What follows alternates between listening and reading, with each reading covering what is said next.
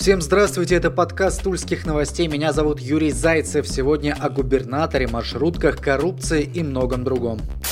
СМИ назвали тройку главных кандидатов на пост президента России. И, конечно же, одним из них является губернатор Тульской области Алексей Дюмин. Есть у средств массовой информации такая традиция Дюмина президентом делать. На этот раз свою версию кандидатов представило издание «Царьград». По мнению издания, новым президентом страны может стать писатель Захар Прилепин. Эту версию журналисты называют литературной. Версия «Мечта» Сергей Шойгу и суперэффективная версия Алексей Дюмин. Далее цитата. Тульская область область Дюмин принимал в плачевном состоянии и в течение нескольких лет превратил регион в процветающий. Также Дюмина назвали человеком, который не признает мнимых авторитетов и привели в пример историю с аэропортом в Туле. Министр финансов России Антон Силуанов посоветовал Дюмину нарастить в регионе авиаперевозки. Губернатор задал прямой вопрос, каким образом, если в Туле нет аэропорта. Добавлю также, что губернатора Тульской области уже называли новым премьер-министром, министром обороны и директором ФСБ.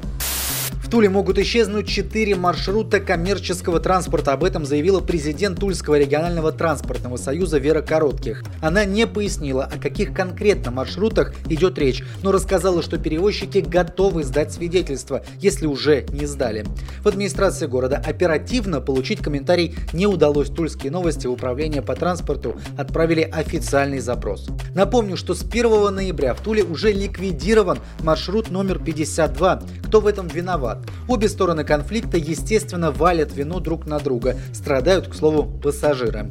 В управлении по транспорту заявили, что обратятся в прокуратуру, мол, перевозчики ушли с маршрута незаконно. Вера Коротких обращается в надзорные органы через СМИ, просит проверить работу муниципального маршрута 13А, он дублирует 52-й коммерческий, и лично начальника управления по транспорту администрации Тулы Алексея Крыгина.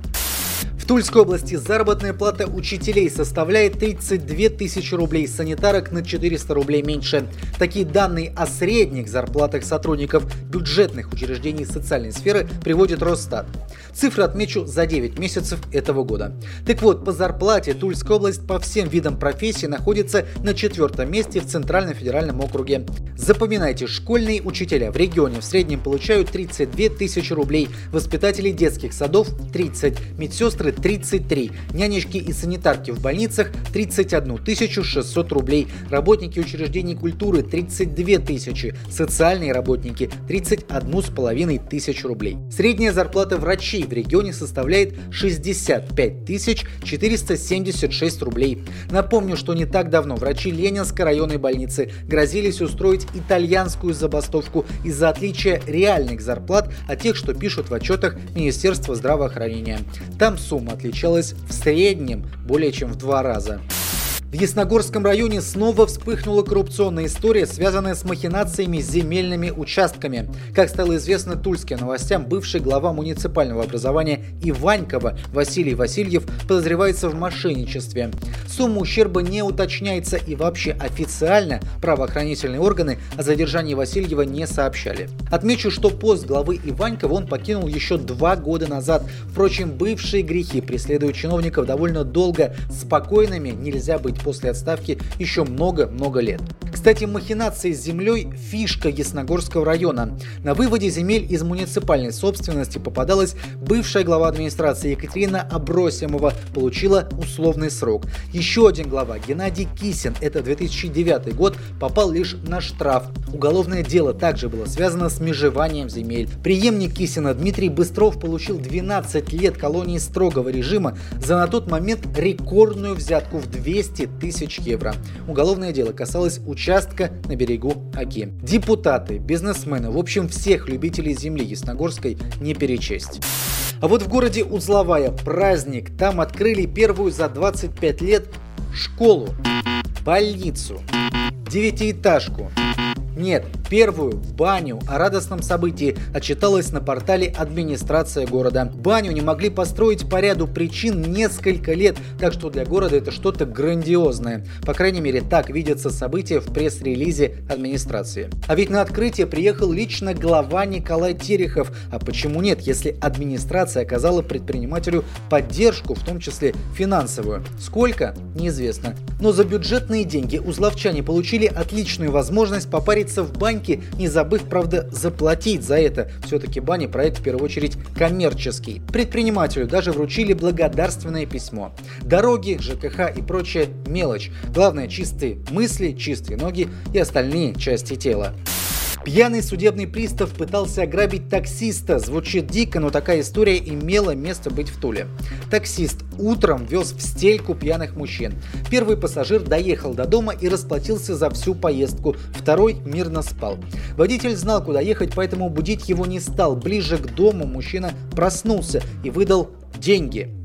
Таксист пояснил, что поездка уже оплачена, но в ответ услышал громкое и пьяное «Деньги давай!».